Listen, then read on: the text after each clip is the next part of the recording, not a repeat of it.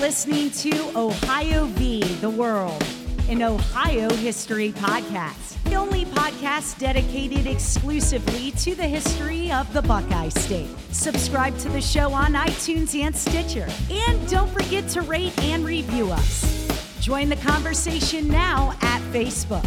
Stream and donate to the show at OhioVTheWorldPodcast.com. Now, here's your host, Alex Hasty.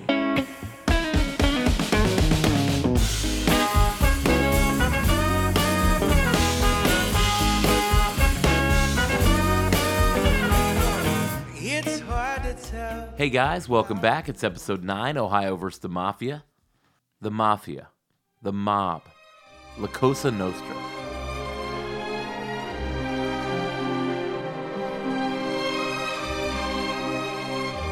Part of my background, I'm Sicilian. And spaghetti and red sauce is my favorite food. My favorite movies are almost all gangster movies Godfather 1 and 2, The Departed, Goodfellas, Sopranos is my favorite show. Today we're going to be talking about another true story here in Ohio that was turned into a mob movie. It's going to be the story of the Cleveland Mafia that was featured in the 2011 film Kill the Irishman. Our guest today, Rick Porrello, wrote that book that became the movie Kill the Irishman 2011, starring Val Kilmer, Christopher Walken, Vincent D'Onofrio, Paul Sorvino. Really great cast. And today we'll tell the story from Rick's book To Kill the Irishman of Danny Greene and how Cleveland, Ohio's Danny Greene ended up bringing down the mob, not just in Ohio, but all over the country. Today we're recording uh, in the conference room of a friend of mine, fellow lawyer Brian Taubman. So I want to th- give Brian a shout out, taubmanlaw.net. They do all kinds of criminal work, personal injury, all kinds of stuff. Uh, it's actually where we recorded our first episode here on West 25th Street in Ohio City. Um, you know, our most listened to episode about the Kent State shootings. So if you haven't listened to that one, episode one, uh, go back and find it.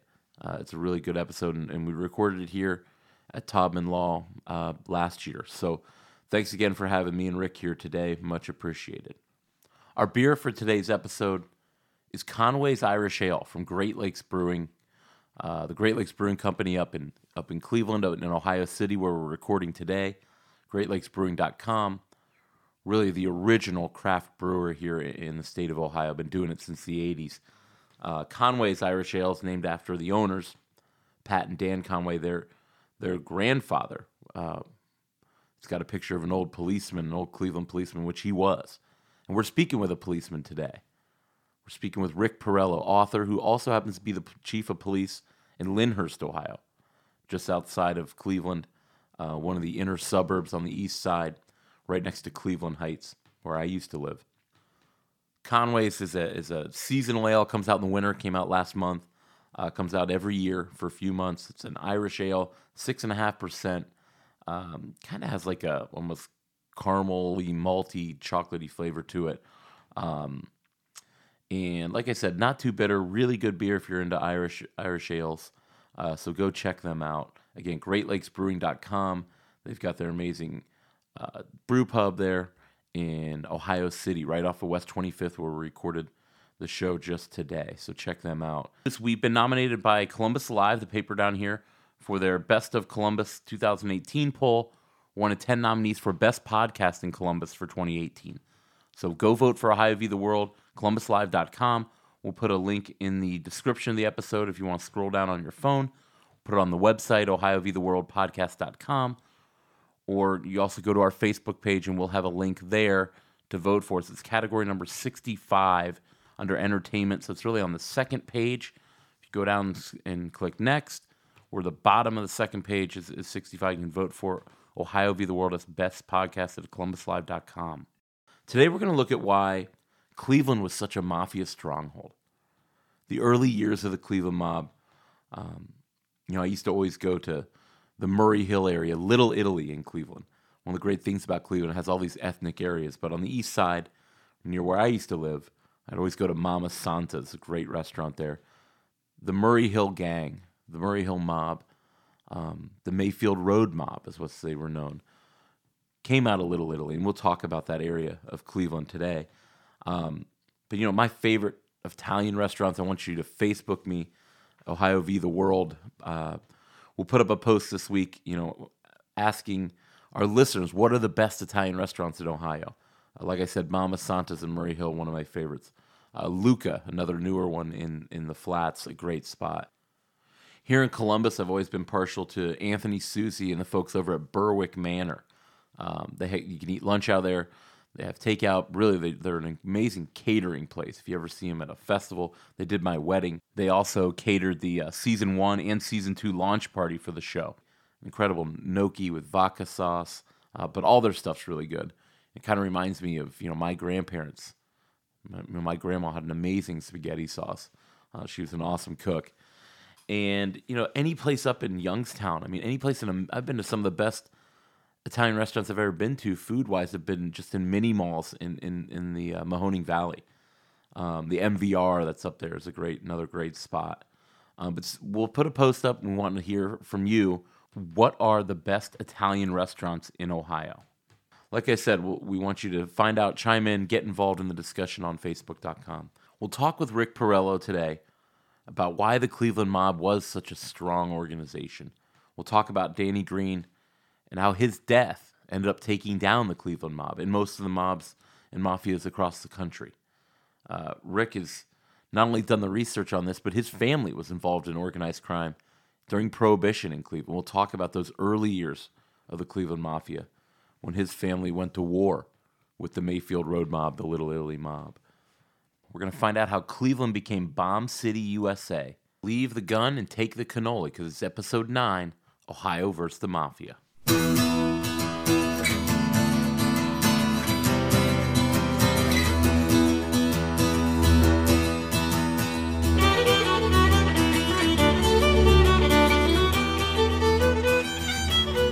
The mafia comes to America from Sicily, where some members of my family are from, called La Cosa Nostra, which means our thing.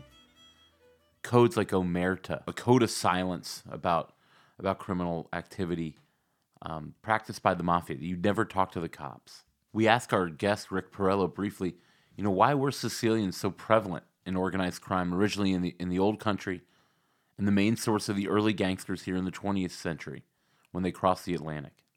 Well, in short, it was really the, the instability uh, on the island, uh, the government instability that made conditions right for the development of the mafia in this this uh, this subculture uh, to provide um, to provide otherwise some st- stability with the the less fortunate uh, members of the uh, of Sicily. And, and, what happened is during the, the late 1800s and early 1900s, with the influx of uh, uh, immigrants into the United States, that same um, element of the mafia was sort of imported and gained a foothold in, in, in a few very small percentage of the uh, of the immigrants were inclined to follow you know the, the, the ways of the mafia so it, it just naturally developed in uh, most of the, the big cities in the United States eastern uh, and, and Midwest cities the American mafia starts in, in earnest really in the early 20th century in New York City Italians and Sicilians come to Ellis Island in droves. And many stay in, in New York City, you know, knowing other immigrants. Entire neighborhoods are set up, Italian neighborhoods. And the mafia gets a foothold in the Big Apple. But Cleveland was a city that also grew quickly with organized crime, with Italian organized crime. And they emerge as a major mafia stronghold, you know, as Prohibition comes in in 1920. We ask, why Cleveland? Well, they, Cleveland was uniquely positioned geographically, being roughly roughly halfway between New York and Chicago, uh, but also being on the lake. You know, as we moved out of the the you know uh, the the Porrello family's period of power when it was about the the uh, booze that was made being made in small stills and bathtubs and and then uh, into rum running where the the um, the demand uh, was for a better product coming in from Canada or or um, uh, you know, they, they, they, just they, they wanted there was a, dem- a new demand for the better product. So rum running rum running became a new phase of uh, a prohibition violation. A lot of money to be made, and there was an organization in Cleveland that was combined Uh, and it was a Mayfield Road mob. Uh, the Milano brothers, uh, Tony Milano, uh, uh, Frank Milano, right, yeah. and, and, and then the Jewish boys, Mo Dalitz, Lou Rothkopf, Maury Kleinman very powerful individuals associated with uh, some of the most powerful national figures like Meyer Lansky, Lucky Luciano. So they were uh, they were just positioned well with their relationships and the fact that um, they they they didn't worry so much about whether someone was Italian, whether they were Jewish, whether they were Irish. It was about business, and that was a new phase of organized crime. That you know, uh, starting in the 1930s with guys like Lucky Luciano. And, and Meyer Lansky and, and men in uh, Cleveland, uh, like yeah, Mo Dalitz, like you mentioned. Mo Dalitz, absolutely. They looked at at crime as a as a business, and this harks back even to um, to, to, to early years with some of the guys uh, some of the powerful uh, mob figures.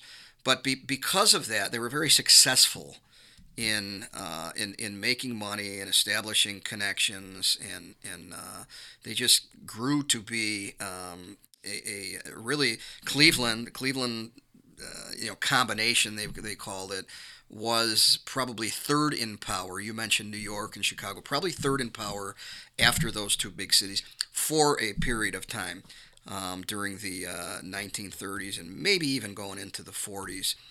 And, and, and, in New York, you didn't have just one crime family, as they as they call it. Uh, not a good uh, use of the word family, but they had five families.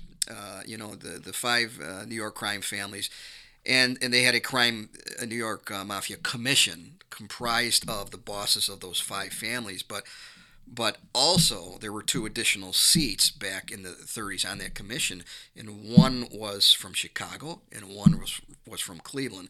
So that speaks volume. Our guest Rick Porrello's family in the 1920s also became involved in organized crime thanks to corn sugar. The corn sugar wars um, in in the old in the late 1920s, early 1930s um, take hold in Cleveland, and the Porrellos are up against you know this Mayfield Road Mafia, this Little Italy Mafia.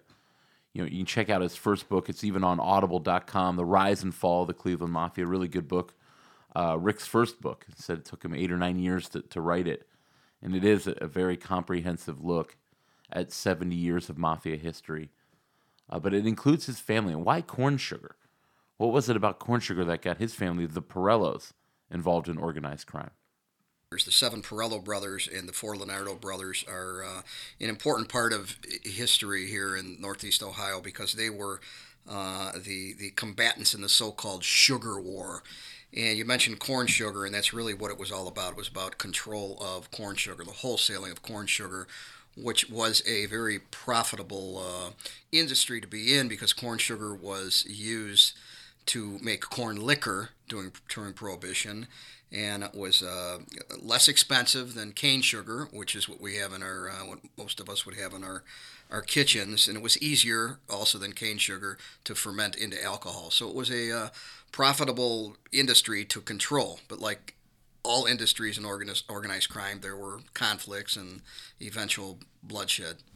The Porrellos find themselves in a war with the Mayfield Road mob this organization, the you know in Little Italy, was already one of the country's main organized crime groups, one of the main factions of La Cosa Nostra. During Prohibition, Chicago, New York, and Cleveland, Rick's grandfather, Raymond Porrello, is killed, and his murder goes unsolved. He's one of four brothers that were killed during this war. Unsolved as far as the as the police are concerned. Um, although we'd find that a man named Frank Brancato who would show up later in our Danny Greene story, also had a role in this. We asked Rick, you know, to describe these sugar wars in Cleveland, really the first Cleveland mob war, uh, not the last, but the first one in the 1930s, that involved the death of his grandfather, Raymond Porrello. Well, my grandfather, it, it, that murder was never solved in that nobody was ever indicted and, and, and convicted for the actual murder. There was, in the case of my uh, grandfather uh, and my uh, uncle's murder. He, he was with one of his older brother, actually. Interestingly, they were together. They were the third and fourth of the murders. Now, going back two years earlier, 1930, my uncle Joe, who was the boss of the of the uh, family, of the brothers, he was killed on uh, Mayfield Road in Little Italy. Little Italy. Now, now, the Porrello territory was Woodland Avenue and 110th Street. That was Porrello ter- territory, and there were so many uh, murders that had, that had occurred, um, numerous, uh, that they dubbed the intersection the Bloody Corner. So that was Porrello territory. The Mayfield Road mob was Little Italy. That was Milano territory. Supposedly, an argument developed, and, and guns came out. My uncle was killed, and his bodyguard was killed. And then, forward uh, to three weeks later, another brother was killed, my uncle uh, Jim.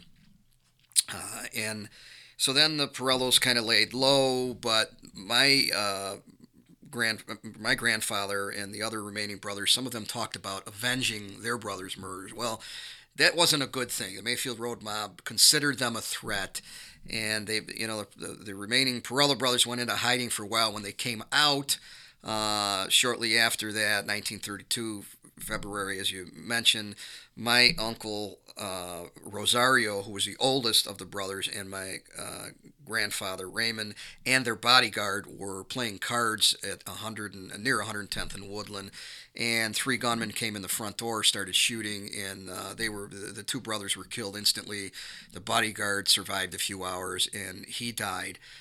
Um, like I said, nobody indicted or convicted for the murder, but there was one man and an important figure in Cleveland mob history, Frank Brancato, who uh, was shot. Now we don't know if he was shot by, you know, they my came un- into the hospital later. Right, right on yeah. the on the west side. Right. Uh, but he took a bullet from that scene. Was it from my grandfather? Was it from the bodyguard? We don't know. But uh, he went into the West Side, said that he was uh, West Side Hospital, said that told the police he was shot in a fight on the West Side. Well, when that they took that bullet out of him, and he did live, obviously, they traced that bullet to one of the guns that was found at the Porrello murder scene. He was convicted of uh,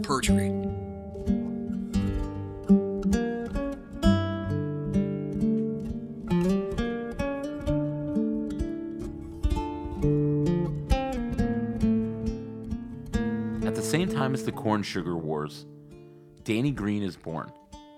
In November 1933, Greene is born in Collinwood. His mother would die shortly, days after his birth, and he would be orphaned, orphaned to his grandfather. Eventually, his grandfather worked the night shift, but he's born in this Collinwood area of East Cleveland. Um, Italians, African Americans, Irish, all in this, this very historic neighborhood along the lake east of downtown, about 10 minutes. Um, and he loves and reveres his Irish heritage, something that he'd take with him his whole life. Danny was a great athlete, great basketball player, baseball player, but never got along with Italian Americans. From his time in Collinwood to his time at St. Ignatius High School, where he was ultimately expelled, he had a problem with Italian Americans. Yeah, boy. I mean, right, right on the lake, really, the nor- northeast side of Cleveland. Um, you know, working class area. Uh, a lot of Italians at that period of time, Slovak. There was a, a black population uh, uh, moving in, going back to those days. But a pretty popular and sizable uh, area, even even broken down, uh, you know, to, to sub neighborhoods, you might say, in the you know North Collinwood. But uh, that was Danny's Danny's territory Waterloo, actually, um, right off of the Shoreway.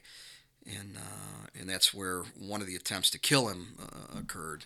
Following Prohibition, the mafia has to find a new way to make money, and it grows in Cleveland, New York, cities like Chicago, Boston, Milwaukee. Kansas City had a very, very strong mafia presence. Los Angeles. They had their hands in everything, shaking down everyone. You know, in Cleveland, the Jewish mob was also a thing, uh, less organized, but one of the main figures was a guy named Shondor Birns, who we talk about. He becomes a partner of, of Danny Greene's. Um, but they basically force businesses extortion prices, protection, as it was called. They run the gambling, the prostitution. Cleveland even becomes a place where the Vegas skim. They're getting money from the Vegas casinos every month. People like Shondor Birns, a member of the Jewish racketeers, he ran something called the numbers game. You always hear about that, the numbers. I always assumed it was just betting sports gambling or something. But Shondor ran the numbers game. Shondor was, you know, kind of the league commissioner, as Rick calls him, trying to keep the game on the level with all these different African American operators. You know, he's once almost killed at the Lancer Steakhouse, if anyone knows where that is. Finally burnt down, but Used to be over in Carnegie, over by Hot Sauce Williams over there. Shondor Birns runs the numbers game. What are the numbers? The numbers racket was just the lottery, but it was before lottery. Uh, the lottery was legalized and uh, it was very big. It was gambling and. Uh, uh, initially, there was a uh, there were two games. There was uh, policy, yeah, which was a drawing from numbered balls that were placed in a, in a, a, bag, let's say, and and mixed around, and then they would draw the ball out, and, and those would be the winning numbers. And you could cheat on that. You know, there's some ways to do that. Yeah, there there were ways. That was that game was uh, uh had a high risk of of uh, cheating. Uh, you know, they could shave the balls concave or convex so that the puller would be able to feel what what balls to pull or what balls not to pull. They would freeze the balls. They would heat the balls. I love that. Yeah. Uh, yeah. So uh, that led to the popularity of clearinghouse, which was a three-digit number. Uh, and, and really the predecessor to the Ohio Lottery's uh, three-digit game going back three, to the yeah. um, um, 70s and that number was based on figures that appeared in the stock exchange. So almost impossible to cheat with uh, with clearinghouse. Became very popular, especially in the black community. It was mostly uh, uh, black racketeers that ran uh, the numbers. But very popular, uh, very popular in the black community, but not unpopular in the white communities, on especially on the east side of uh, of um, the city. I mean, even my, you know, my family, my grandmother, you know, and, and the grandfather, my mother remembers them playing the number, uh, and it was just, uh, you know, it's just a form of gambling and provided some some hope to people that didn't have a lot of money, but. Uh, you know, the flip side is that, you know, through those nickel and dime and quarter bets, I mean, it drained a lot of money out of poor neighborhoods. Yeah yeah, the 50s and 60s. And in the movie, we'll talk about the movie. He's played by that's Walken's character, correct? Yeah, Chris Walken plays uh, Shondor Birns. Yeah, that's pretty. He plays him, as he said, more like Christopher Walken than like Shondor Birns. Danny leaves Cleveland and joins the army. He becomes a very well-known boxer, firearms instructor. Instructor. Uh, he even lives in New York City after he's after he leaves the army. But he moves back to Cleveland and becomes a longshoreman. He starts working on, on the waterfront, the Lake Erie waterfront, always busy with shipping. Um, and he finds his way to the top of the Longshoremen's Union. The old union boss is forced out after years of you know, shady dealings. Danny becomes the head of the Longshoremen's Union in Cleveland and starts doing the exact same thing. It's this role as a union boss that gets him involved in organized crime. It also gets him in a lot of trouble. We'll hear a an interview with him after he was indicted um, on corruption charges, and and he becomes an FBI informant. We ask Rick about his years as a longshoreman to FBI informant to organized crime figure. Danny was really a protege of Shondor Birns, and this is something I'm finding out more in my latest research. Um, you know, he, he was not publicity shy, which was really the antithesis of the of the mob person. It was supposed, supposed to be a secret organization, but these guys, uh, kind of like John Gotti, uh, you know, they, they love publicity. You know, yeah. would would talk to reporters. Shondor Birns would sit down with a newspaper reporter anytime, buy buy him or her a drink, pick up the pick up the tab if it was dinner maybe. And Danny, you know, took on that same type of personality. Uh, you know, because he was a union leader, he was hanging around where there were other union leaders, and and um, and labor racketeering was also a big component of of uh, uh, or one of one of the profitable rackets that the mob was involved in uh, coming out of the 30s, especially going into the 40s and, and 50s.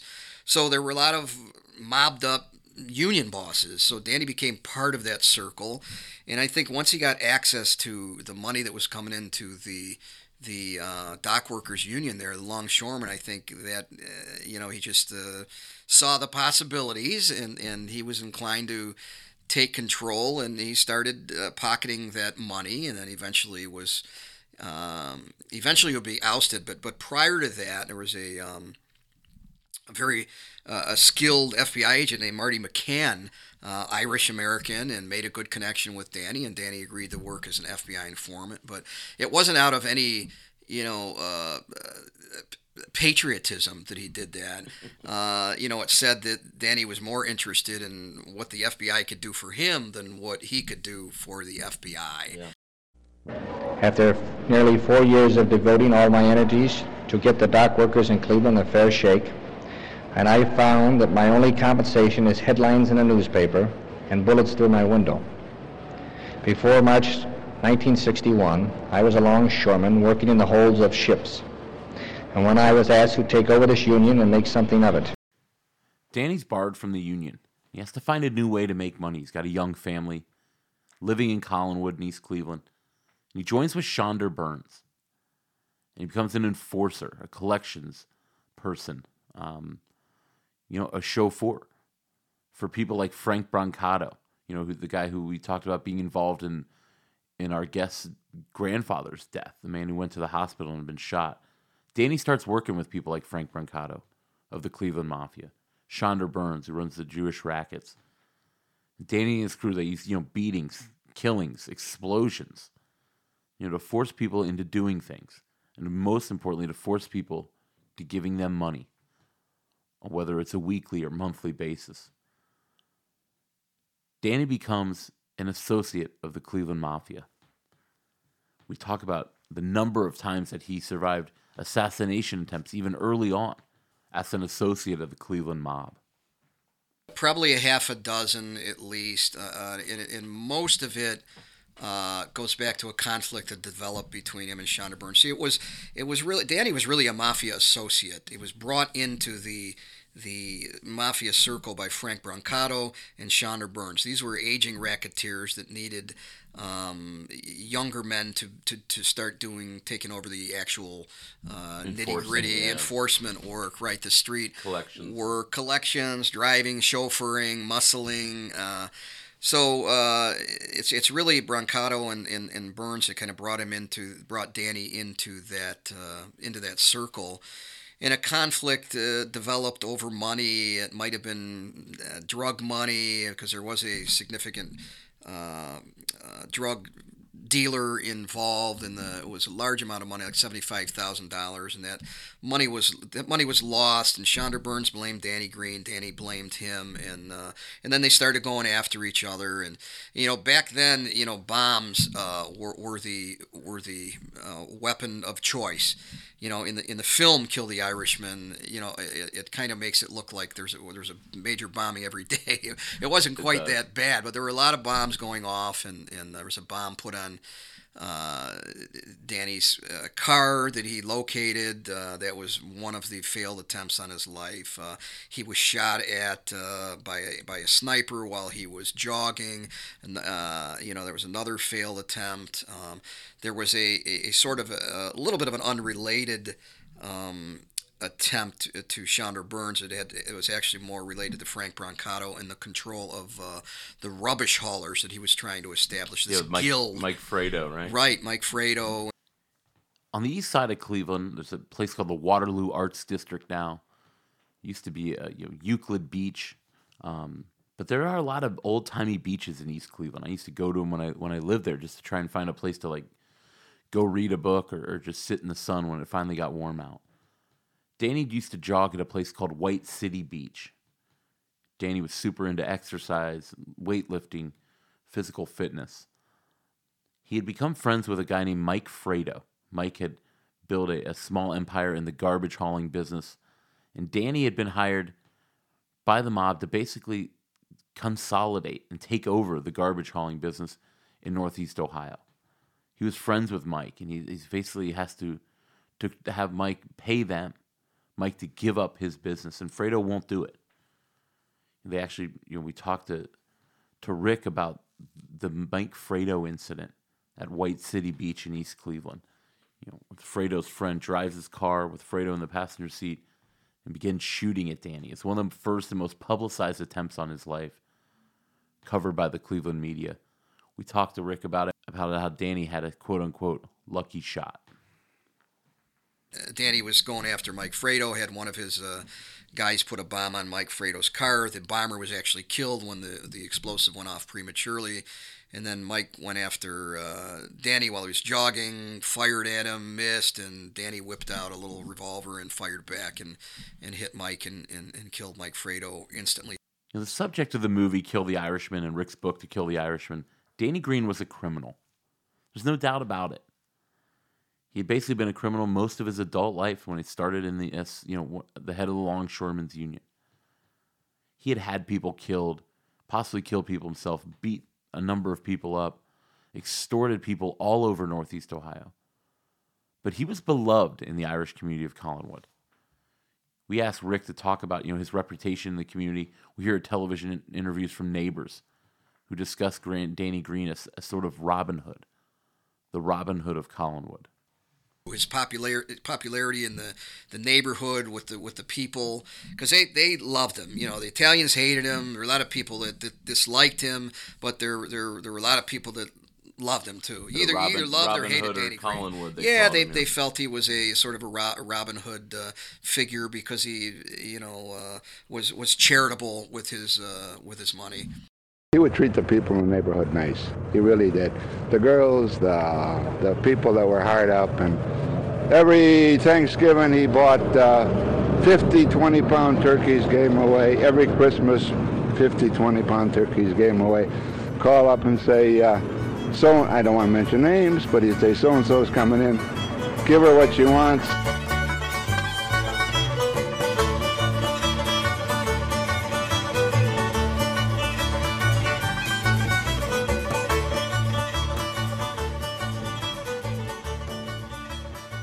Danny continues to rise in the world of organized crime in Cleveland.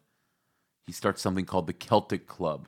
It's almost kind of like an Irish mob that's now in, in the criminal game. And his relationship with Shondor Birns, his partnership, he's a protege of Shondor Birns, is what Rick calls him. The Jewish racketeer begins to fall apart. In the mid 70s, it's fractured beyond repair when Danny's loaned $70,000 through Shondor and Shondor had borrowed the money from the Gambino crime family in New York for Danny to start a, basically a nightclub, a place where he could have gambling, a place of his own. But he never receives the money. A courier was sent to get it. It's lost. The man's arrested, found with a bunch of drugs that he's flushing down a toilet. But Danny never gets the money and he refuses to pay. And Shondor explains to him that, you know, I borrowed this money. I used, you know, my goodwill you owe the Gambino crime family, people like Paul Castellano, $70,000, and they want their money. Danny refuses to pay, and his war with Shondor Birns, who's played by you know, Christopher Walken, like we talked about before. His war with Shondor Birns in the mid 70s is ignited. Well, it's not clear whether that money that, that Danny loaned through Shondor Birns from New York mobsters was for a nightclub. There may have been drug involvement too, because there was a drug dealer that was uh, supposedly currying the money. Uh, is that is that accurate? I'm not absolutely sure, but there was a drug dealer involved. He was currying the money, and the money was lost. Apparently, um, uh, you know, nobody knows exactly what happened to it, but it was lost. So, you know, Shondor blamed Danny because he felt that he was responsible for maybe managing uh, this this courier. Danny said he never received the money. So if he if he never received the money, how could he be held responsible for it? Well, that's what started the big battle between the two of them. But that money is Italian money, correct? Right, right. So now, you know, Shondor's kind of on the hook for that, and that, that creates a problem for him. Uh, and, and, that's just, you know, when you're talking about that much money, uh, that's that's not a problem that's going to go away easy within uh, within organized crime circles. But you know, they started going after each other, and and um, and, and, and finally, in, in the end, uh, Shondor Birns was getting into his car behind a uh, nightclub at West 25th in Detroit, right up the street here. Yeah, it is like from right, our location right where we are right now. Yeah, it was called Christie's. It, it, had recently been renamed. It was it was Jack and Jill West. There was also a Jack and Jill East, but this was Jack and Jill West, and he had a, a uh, close relationship with the uh, with the um, owner, um, uh, Christie, and her brother Dell and uh, you know Shondor had been carrying a bodyguard for, for a while. I don't think he had a bodyguard that night, but you know someone did walk him to his car, and shortly before he pulled out, a bomb was detonated, and boom, and it, and it was it was a you know, we talk about the bomb on Waterloo not being powerful enough, or the second one not going off. This bomb was definitely powerful enough, and, and, Shondor yeah. was killed instantly, blowing out the roof of his uh, Lincoln Continental in two pieces. As far as I can determine, it uh, It's a white male. The part that we've got uh, recovered is the upper torso. There's several, and, several uh, pieces. Yeah, there's pieces all over the place. But Danny's not out of the woods just by killing Shondor Birns on West 25th Street. He's at his house in Collinwood a few months later with his mu- young, very young, too young, illegally young 17 year old girlfriend. When his house in Collinwood is targeted for a bombing, the bomb would explode, it would collapse the entire house on itself. Danny and his girlfriend inside. He survives it. There's a second bomb that didn't go off. We ask Rick, you know, about this latest attempt on Danny's life that's unsuccessful. We even hear from Danny himself the day after the bombing, talking to a reporter, while the rubble of his house sits in the background. Danny says, and I quote, I have no axe to grind, but if these maggots in the so called mafia want to come after me, I'm over here by the Celtic Club. I'm not hard to find. That, that that was to avenge uh, murder, and you know there were two explosives that were put on his apartment building. It was a small apartment building. He lived on top and had uh, had the business or office space under underneath, right on Waterloo, off of the uh, shoreway there in Collinwood, like we said. And only one of the bombs went off. You know, the, these guys that fancy themselves experts weren't necessarily experts with with explosives. Um, you know, two of them, two of them were killed.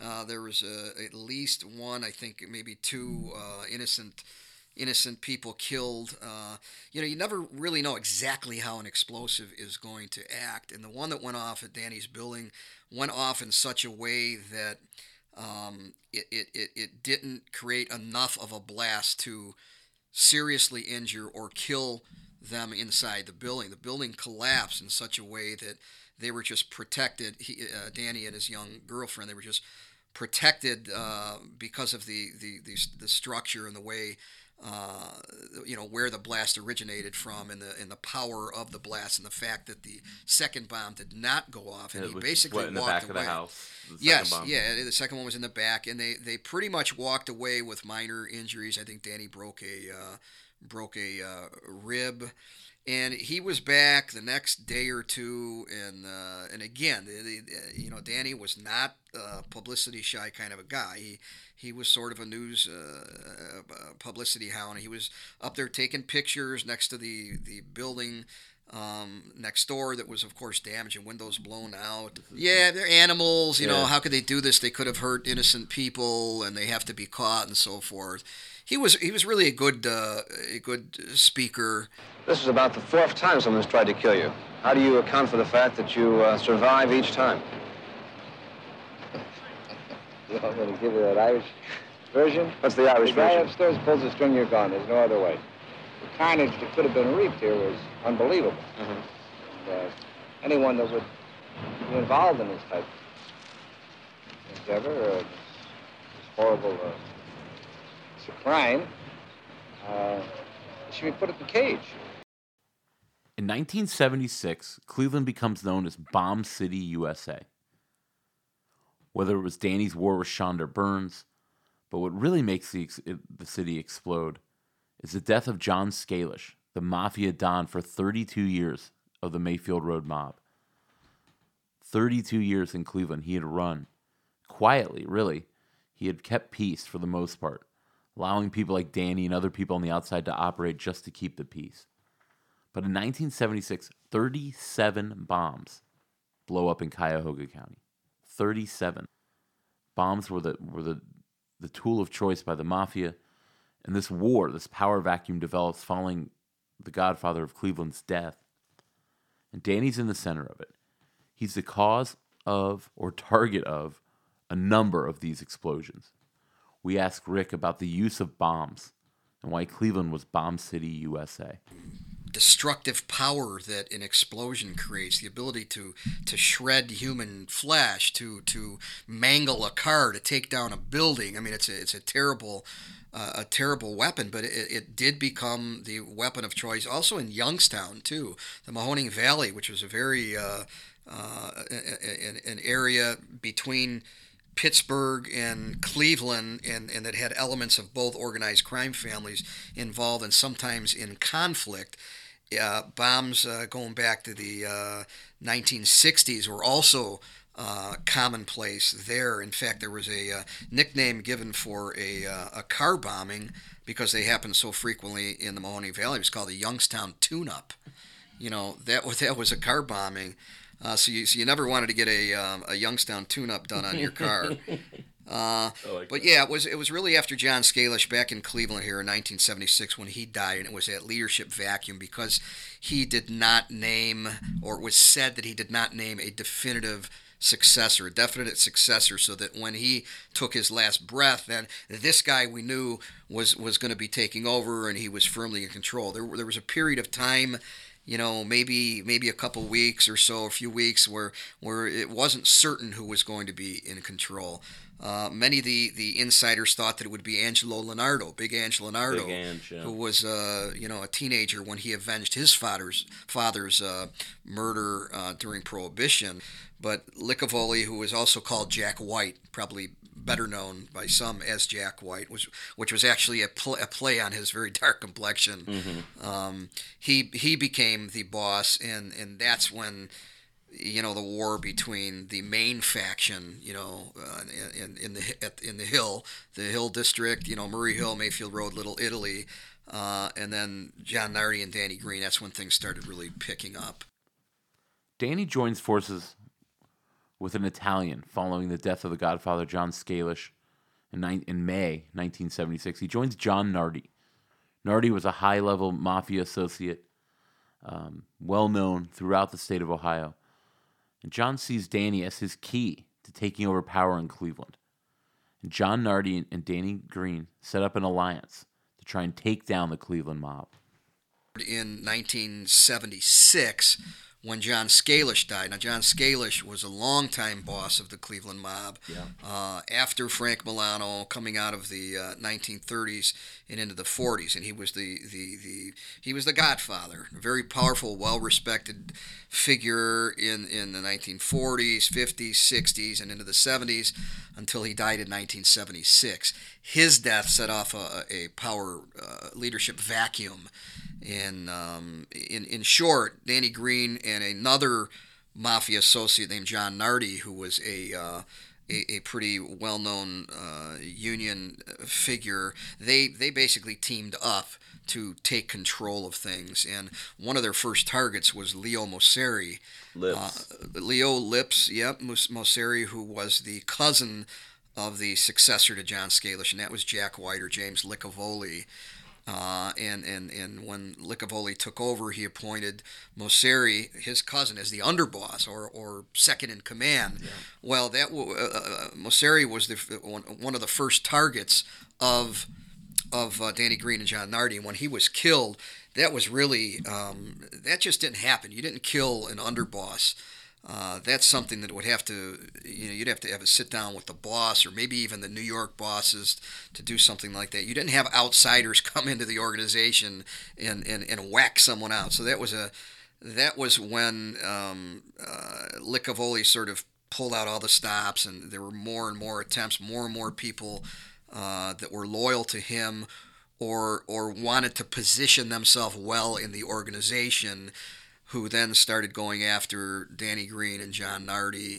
And it's during this 1976, you know, Cleveland mob war that Nardi and, and, and Danny take a trip to New York City. The Mayfield Road mob, the Little Italy Mafia, has a plan to kill both of them. You know, as the, the war would be over for who runs the streets of Cleveland if you take out John Nardi and Danny Greene. They park in long term parking at Cleveland Hopkins Airport and fly to New York. The mafia moves in. They plant a bomb on the car. They take out a hotel room with with a view of the parking lot, and they wait for them to return. I love this story. We asked Rick about why didn't it work. This was when they were, you know, they had remote control bombs, like wireless remote control bombs. You push a push a button from, you know, 150 yards away, and the bomb goes off. And uh, and that's what they did when when uh, Greene and Nardi returned from New York City on business. And they got in their car. The bomb was on the car, and they started exiting the uh, the airport And parking the- lot. These guys, they basically put a bomb on them while they're like in long-term parking, right? Yeah, right, right. Set it on the car, and then they watched from a hotel room that overlooked the airport. And when Greene and Nardi, already got in the car, they hit that button, but the bomb didn't go off. And uh, they probably were not close enough because they were seen running through the lobby um, by, by witness who said they had something in their hand and they were pressing the button, maybe trying to get close close enough. They Yeah, may they're have- out of range or May have misjudged the range, or there may have been some other, some other uh, technical glitch or something. Uh, so uh, yet yet another failed attempt on on uh, Danny Greene and, and John Nardi. And, and with each of these failed attempts, Danny Greene's uh, you know reputation for being indestructible sort of sort of grew. There's open warfare on the streets of Cleveland in, the, in 1976, 1977. John Nardi, Danny Greene versus the Cleveland Mafia. There's fighting in Youngstown, we talk about. There's 37 bombings. The ATF triples their forces here in Cleveland. Even at, for a time, moved their office from Cincinnati, their regional office from Cincinnati to Cleveland to try and address this issue. But Danny and John go to war. We talk about about that alliance and why they just could not kill Danny Greene. Well, I think there was a, a, a fear of getting too close, and, and you know they did not have um, enforcers and, and, and soldiers that had a lot of experience because John Scalish kept things quiet. They didn't need a whole lot of enforcing done, uh, you know, going back in the 50s and 60s and the in the in the early That's a good point. 70s. Yeah, John Scalish kept things very quiet. He liked it being quiet. He didn't bring in a lot of new members. So there wasn't there wasn't much experience when it came to enforcers. Now there was one guy by the name of Eugene Ciasullo who uh, was nicknamed the Animal, if that tells you anything yeah. about his capabilities as an enforcer. He was loyal to Scalish and to Licavoli. Uh, but but John Nardi and Danny Greene, uh, they they were they were smart when they went on the offensive because they went after Eugene Ciasullo first. They put a bomb on his front porch. Eugene was almost killed, and he was taken out of the uh, out of the fight. Had he not been, and had they not also gone after um, just prior to that, gone after uh, Leo Moceri, who even though he was uh, 69, 70 years old, also very feared figure, very capable figure. Had they not taken out those two main enforcers first, things may have gone differently for for Greene and Nardi.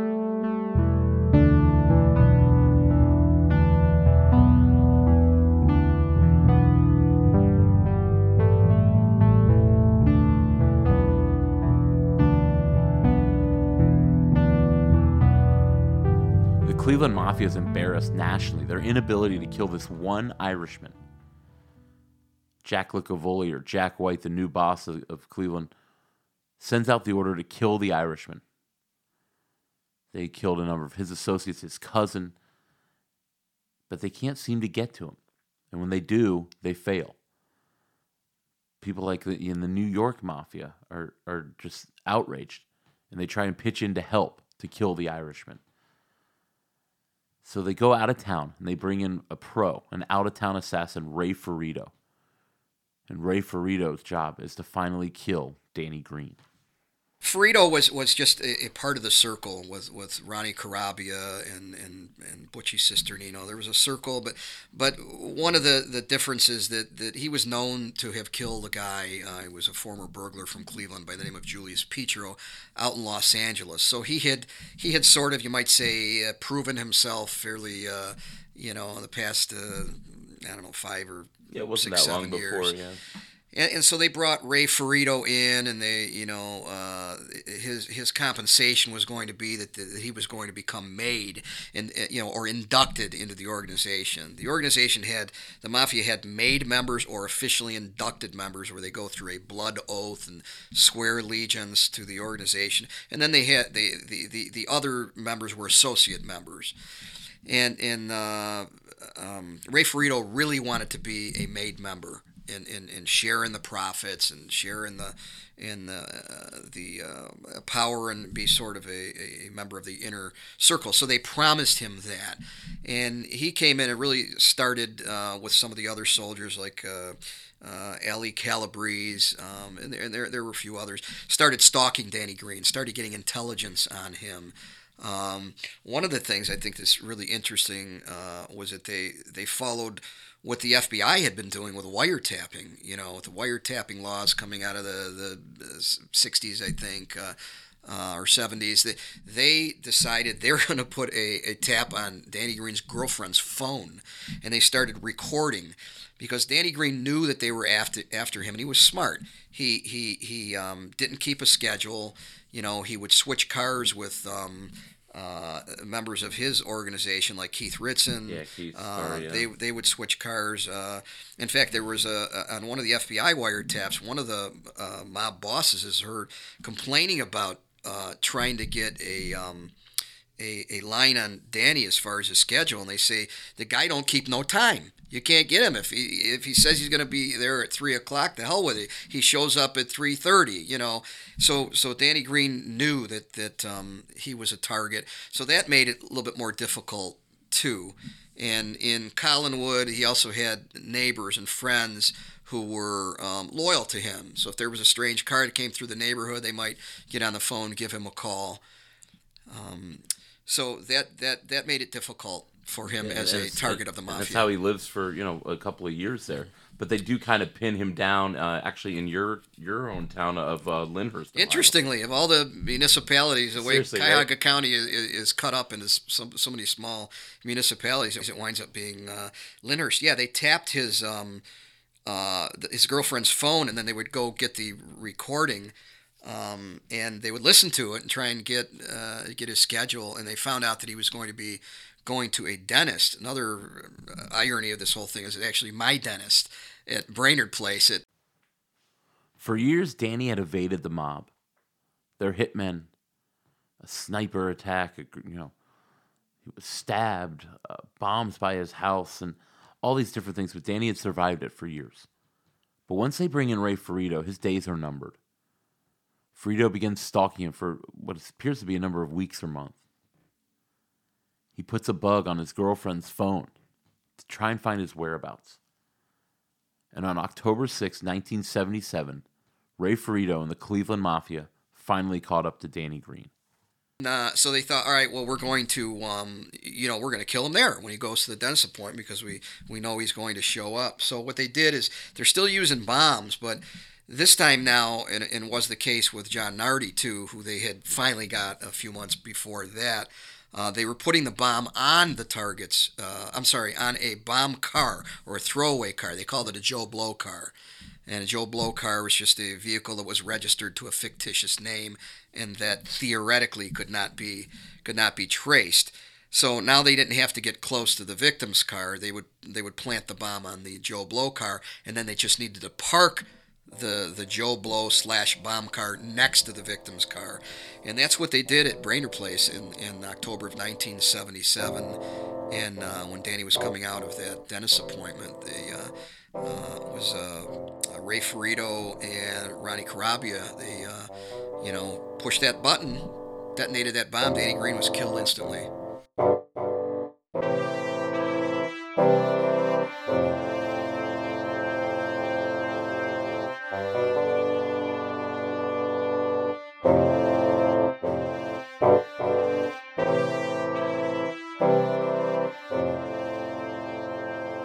Following Danny's death in suburban Lyndhurst, which is, like I said, just east of downtown, it's the, the home of our guest today, Rick Porrello. His murder in Lyndhurst draws every law enforcement agency in Northeast Ohio the feds, the ATF, Cleveland Police, Lyndhurst Police, prosecutors. Everyone wants to solve this and clean this up. The, the violence is spread to the suburbs. An alert witness at Danny's bombing plays a huge role in solving Danny's murder.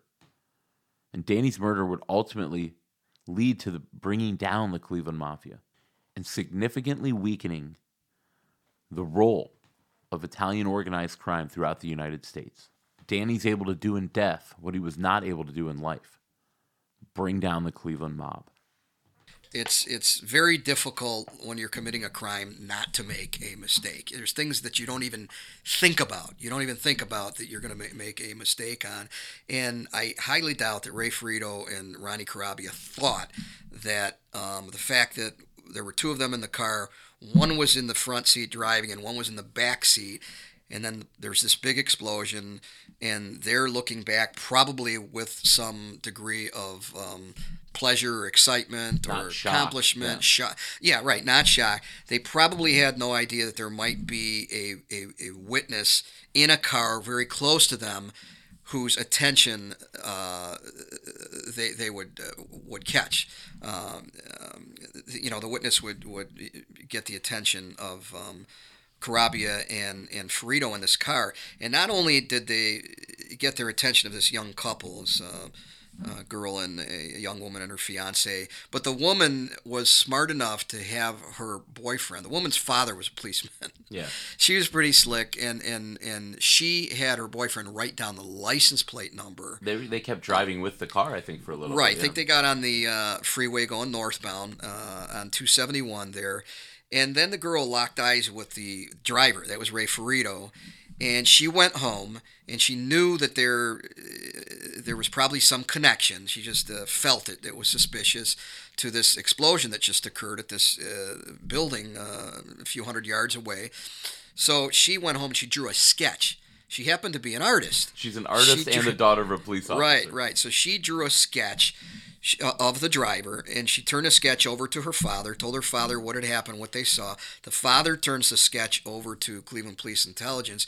Cleveland Police Intelligence uh, uh, uh, officers, including um, Ed Kovacic, who later became the police chief, look at this photo. Say this guy looks familiar. They start looking through mugshots. It's Ray Ferrito from Erie, Pennsylvania, and then as they say, the, the dominoes started Well, yeah, started toppling. Eventually, they they um, executed a search warrant at Ray Ferrito's house in Erie, and while they were there, they found the registration papers to the um, either the getaway car or the bomb car. I'm not sure. I think both. And and they had um, a a magazine, a Cleveland magazine, that was open to an article about these about about Danny Greene, and uh, pretty soon they they had they had uh, Ray Ferrito.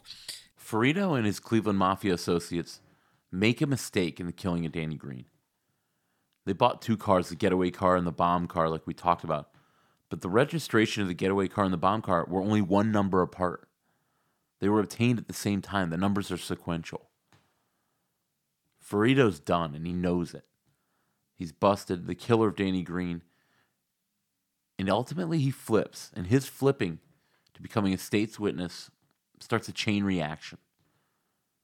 And like we said, it was the death of Danny Greene that helps to bring down the mafia, La Cosa Nostra, here in Northeast Ohio and across the country. We'll play, we listen to Rick, and we'll play you a clip as multiple mafia members are arrested for the murder of Danny Greene. Um, so what do you do with one guy that could take down the organization? Who's got the information, the inside information? What do you do with him? You got to whack him. You gotta you gotta whack him. So they put a contract out on Ray Ferrito. When he finds that out, he decides to make a deal with the feds, and and um, It really opens the floodgates. and, and, it, and, it, and it does. It's one of the one of the first ones, uh, and and he's protected. You know, I think he pleads out on the murder out in L.A. and maybe does some time, but he's able to now start, as you say, the the floodgates open to others who will cooperate and. And pretty soon, just the whole organization started going down. Now, with the state case, the the uh, aggravated arson and aggravated murder at at um, at Brainerd Place, there was only a few convictions. But then the, the feds were ready with federal racketeering indictments, and that that took another group and sent them sent them to prison. A massive FBI crackdown has put a crimp in the style of Cleveland area mobsters. Eight of them have been nabbed in connection with recent gangland killings. And our Tappy Phillips has details. She's live now with our action cam at the new federal building. Tappy? Well, Jenny, we were just upstairs at the FBI office where they told us they believe they have wiped out what they call a Cosa Nostra in Cleveland. And this all started this morning with the arrest of a James uh, James Licavoli. And uh, you see him now going into the federal building. The head of the Cleveland mob, Jack Licavoli, is indicted. Dozens of other Cleveland and Youngstown mafiosos are convicted as they begin to be in Los Angeles and Kansas City and Milwaukee and New York. As mobsters are, you know, a part of these ever-growing operations, these police operations, all stemming from the Danny Greene murder. Licavoli's finally put away on a RICO charge. He'd die in prison. You know, they tapped his phone. They could hear him talking about Danny Greene's killing and the planning for it. A guy named Big Ange Lonardo, who we mentioned, takes over. Big Ange was, was maybe the most mafia guy in Cleveland. Of the Cleveland mafia guys, he's the most old school. Big Ange had been in the game since Prohibition. He was old school, but even he gets arrested as the acting boss of La Cosa Nostra in, in Cleveland. We ask our guest, Rick Porrello, why do these guys start talking? People like Big Ange Lonardo becomes one of the biggest witnesses to help bring down the mafia. He's the Cleveland boss, and he goes state's witness. And then Angelo Lonardo and his guys around him went went down, and he was sentenced to life in prison. And uh, this was a time when FBI agents were trying, in, in talking to these guys, getting them to flip, as they as they say, go to work for the government. And uh, you know, Angelo Lonardo just wasn't a, a Jack Licavoli. Jack Licavoli, what, what, he told his attorney, you know, if I'm going down, I'm going down with the ship. I'm not making any deals. He even told his attorney, Jim Willis, he said, Jim, if you want us to remain friends, don't bring me any more deals offers from the government. He said, if I'm going down, I'm going down with the ship. Angelo Lonardo went to prison for a couple years. I think he missed uh, life out on the streets, missed his wife, missed his uh, family. Uh, um, and I think you mentioned his Cadillac. He missed his, his Cadillac. Cadillac. Sure, you know his his way of life, and and um, he it was a it was a shock. I think um, within federal law, really law enforcement in general, uh, especially in Northeast Ohio, but uh, also nationally with organized crime when he flipped because he was a he was the acting boss when Licavoli went to prison. Um, Lonardo for for a short period of time was the acting boss. So this was the first time you had the boss of, of uh, a mafia boss going to work for the government, and he's going to be a cooperating witness, and he's going to tell all. And he was used in some significant major mob trials. He testified uh, before the U.S. Senate, laid out the whole history of the mafia. Uh, a very, very important figure. James Licavoli and John Calandra left the federal courthouse an hour after they were convicted on racketeering charges.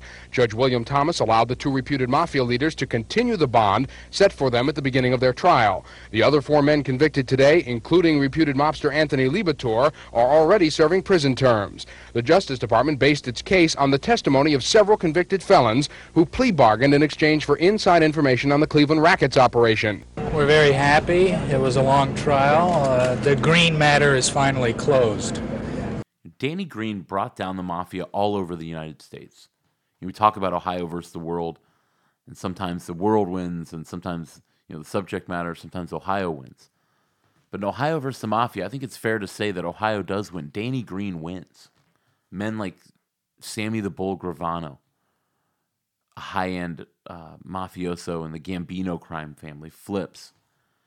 The New York families start to go down. Danny represented his death represented a sea change for organized crime in this country. You know, they'd never been able to operate nationally or with the kind of impunity that they enjoyed from the 1920s to the 1980s following his death. Danny Greene's death played a huge role in a world that we see now as less connected but to the mafia. We close today by, by talking to Rick. Why do people, the American public, they love this mafioso stuff. Pop culture, they love mob movies. You know, and Rick calls them the new westerns. Yeah, Alex, I can't take credit for that. I'm not sure where I heard that, but it makes sense that, yeah, that mob movies are, are, the new western. It's a it's a uh, a unique genre. It's a subgenre of true crime, and of course, true crime is is very popular. I mean, all you need to do is look at look at the listings on television or, or cable. You know, there's police series, law enforcement, CSI, movies, uh, all over the place, and there there have been going back. I think to you know, even the 60s and 70s, I remember some of these shows that I was interested in because I would, had, was interested in police work from when I was a kid. But they are, um, uh, they are, uh, you know, just a fascinating part of American culture uh, and, and, we're talking about uh, mob movies, the whole idea of a secret organization that um, runs counter to the laws. They're, they have a secret, uh, a, a, rule of secrecy punishable by death. Omerta, right? Omerta, right, right. The Sicilian Code of Silence, was, which was probably the I would say the main tenet of, of um, membership in that organization.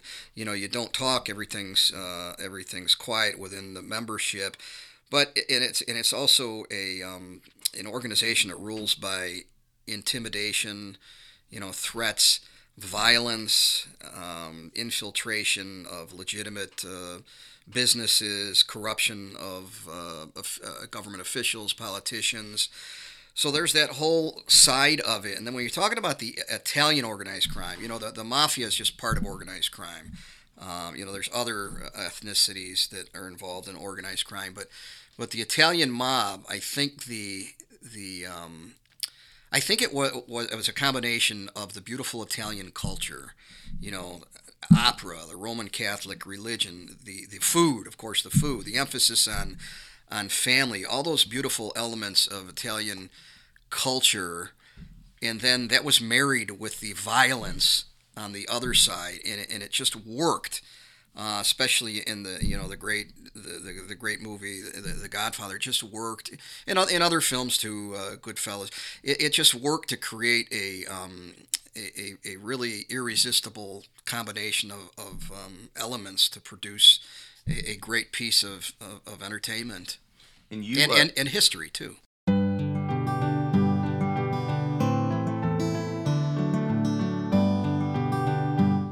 From Garfield's tomb to the Serpent Mound, from the big cities to the river towns, first in flight making history. There's so many books you need to see. I like reading, and I like reading. Tippecanoe and Tyler too, from the Queen City to Lake Erie Blue, Edison and a man on the moon. So many books, which will we choose? I like reading. I like reading.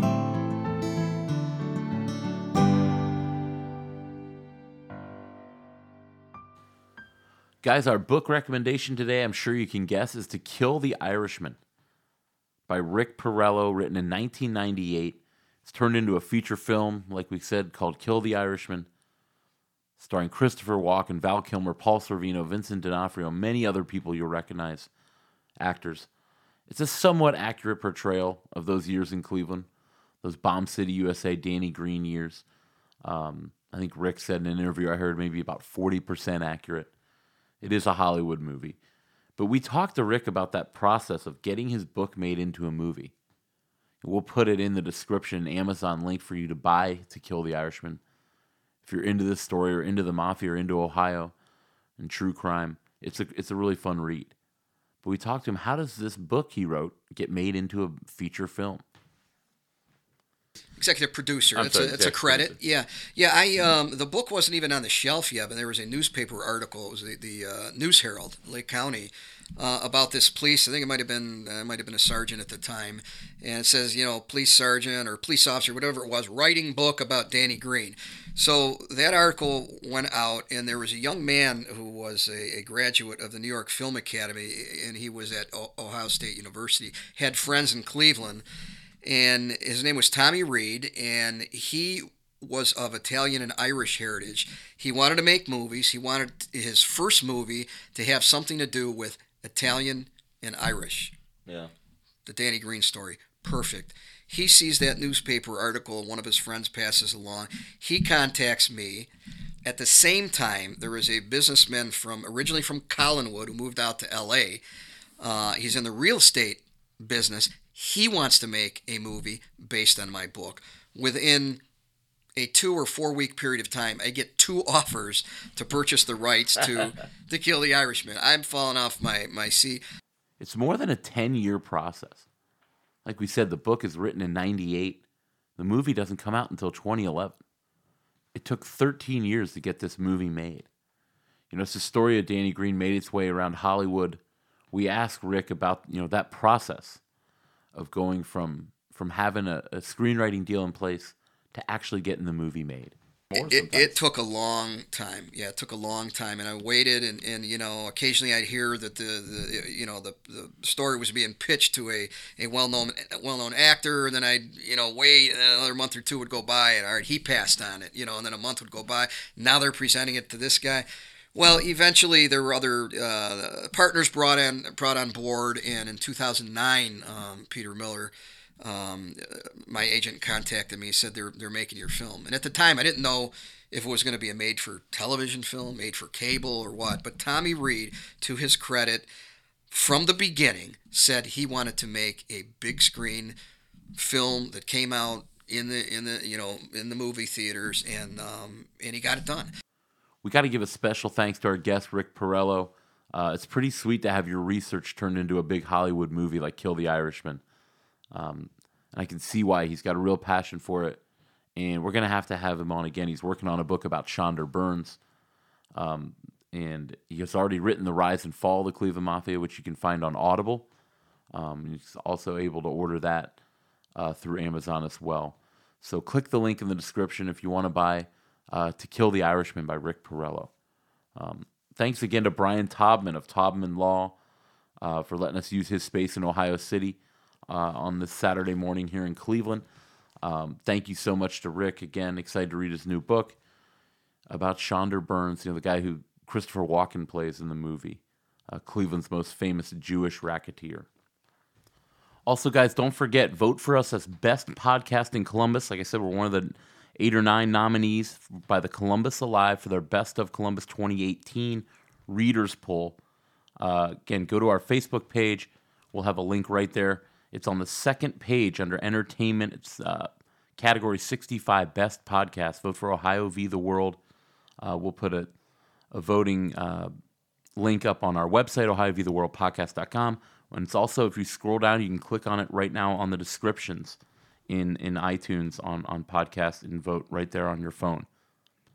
Nothing's going to help us get more fans. So it takes, you know, one minute. I'm asking you to not be lazy and give us that vote. Ohio v. the World. That's the best podcast in Columbus for 2018. Be a huge help. That'll do it for today's episode, Ohio versus the Mafia. Next week, we are back for episode 10. We'll be two thirds of the way through the season. We're talking about Ohio versus slavery. We're going to look at the Underground Railroad and the prominent role Ohio played in the history of the Underground Railroad. We have two different guests that we'll be interviewing. Um, really looking forward to that really cool episode. I learned so much doing the research for that. Um, and I can't wait to bring that story to you and some of those fascinating stories about the horrors of slavery, the fugitive slave law, and runaway slaves here in Ohio trying to escape north, even into Canada for freedom. Thanks, guys, again so much. Uh, we will see you next time for episode 10 Ohio versus Slavery. This has been Ohio v. the World. Take it easy.